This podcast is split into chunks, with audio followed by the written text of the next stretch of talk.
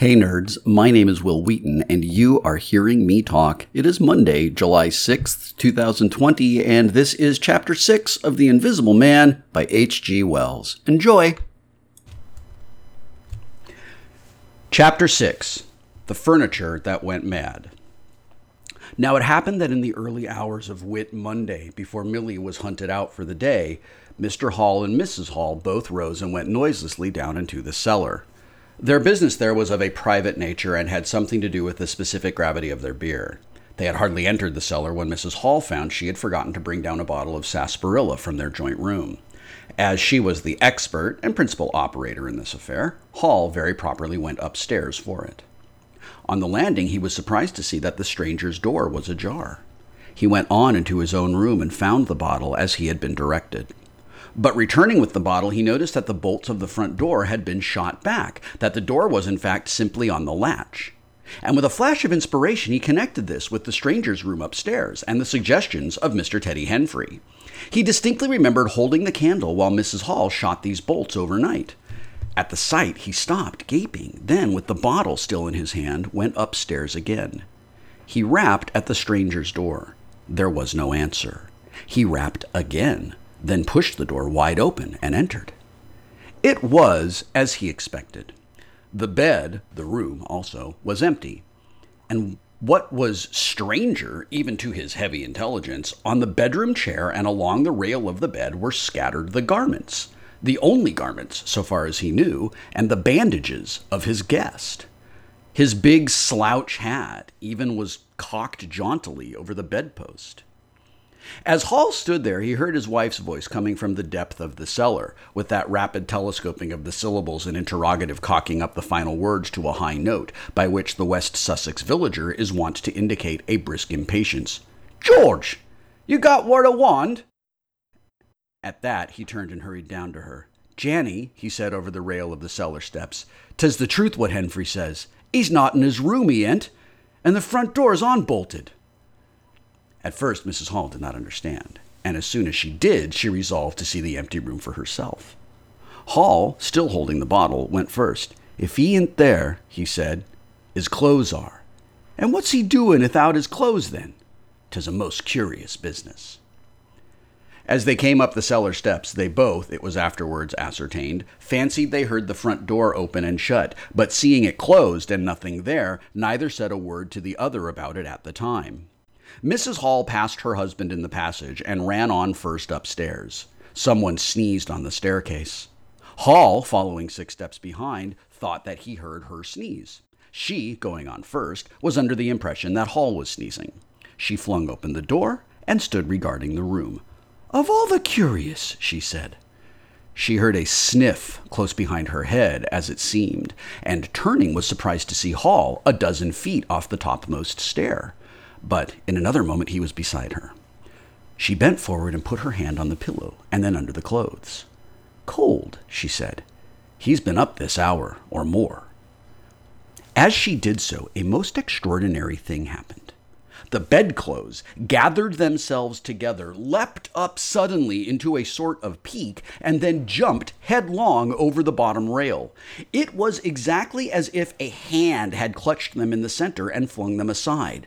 Immediately after, the stranger's hat hopped off the bedpost, described a whirling flight in the air through the better part of a circle, and then dashed straight at Mrs. Hall's face. Then, as swiftly came the sponge from the washstand, and then the chair, flinging the stranger's coat and trousers carelessly aside, and laughing dryly in a voice singularly like the stranger's, turned itself up with its four legs at Mrs. Hall, seemed to take aim at her for a moment, and charged at her. She screamed and turned, and then the chair legs came gently but firmly against her back and impelled her and Hall out of the room. The door slammed violently and was locked.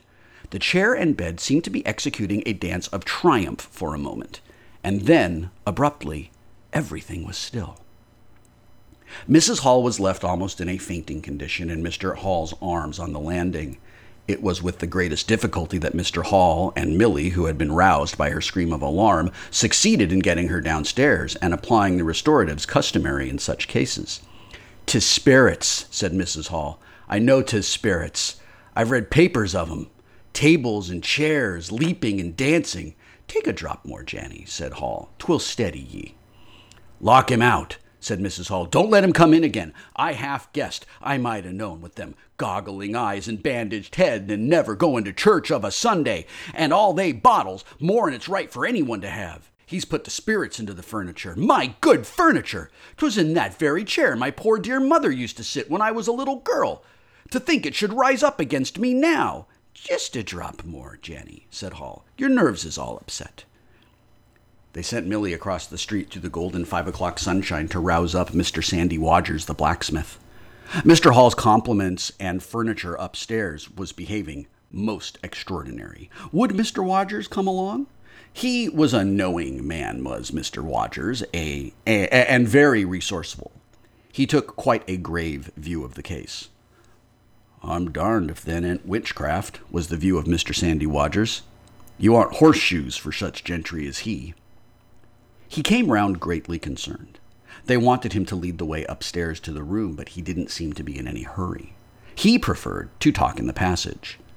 Over the way, Huxter's apprentice came out and began taking down the shutters of the tobacco window.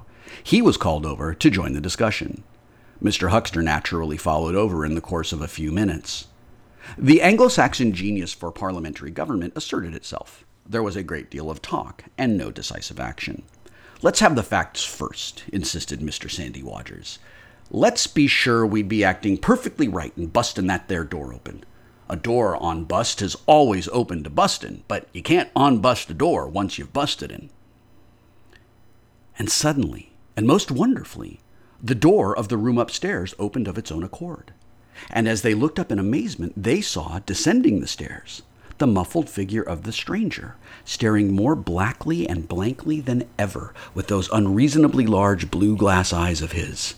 He came down stiffly and slowly, staring all the time, he walked across the passage staring, then stopped.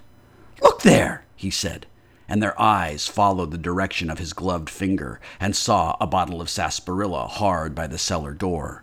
Then he entered the parlor and suddenly, swiftly, viciously slammed the door in their faces. Not a word was spoken until the last echoes of the slam had died away. They stared at one another, well, if that don't lick everything, said Mr. Wadgers, and left the alternative unsaid. I'd go in and ask him about it, said Wadgers to Mr. Hall. I'd demand an explanation. It took some time to bring the landlady's husband up to that pitch. At last, he rapped, opened the door, and got as far as, Excuse me. Go to the devil, said the stranger in a tremendous voice, and shut that door after you. So that brief interview terminated.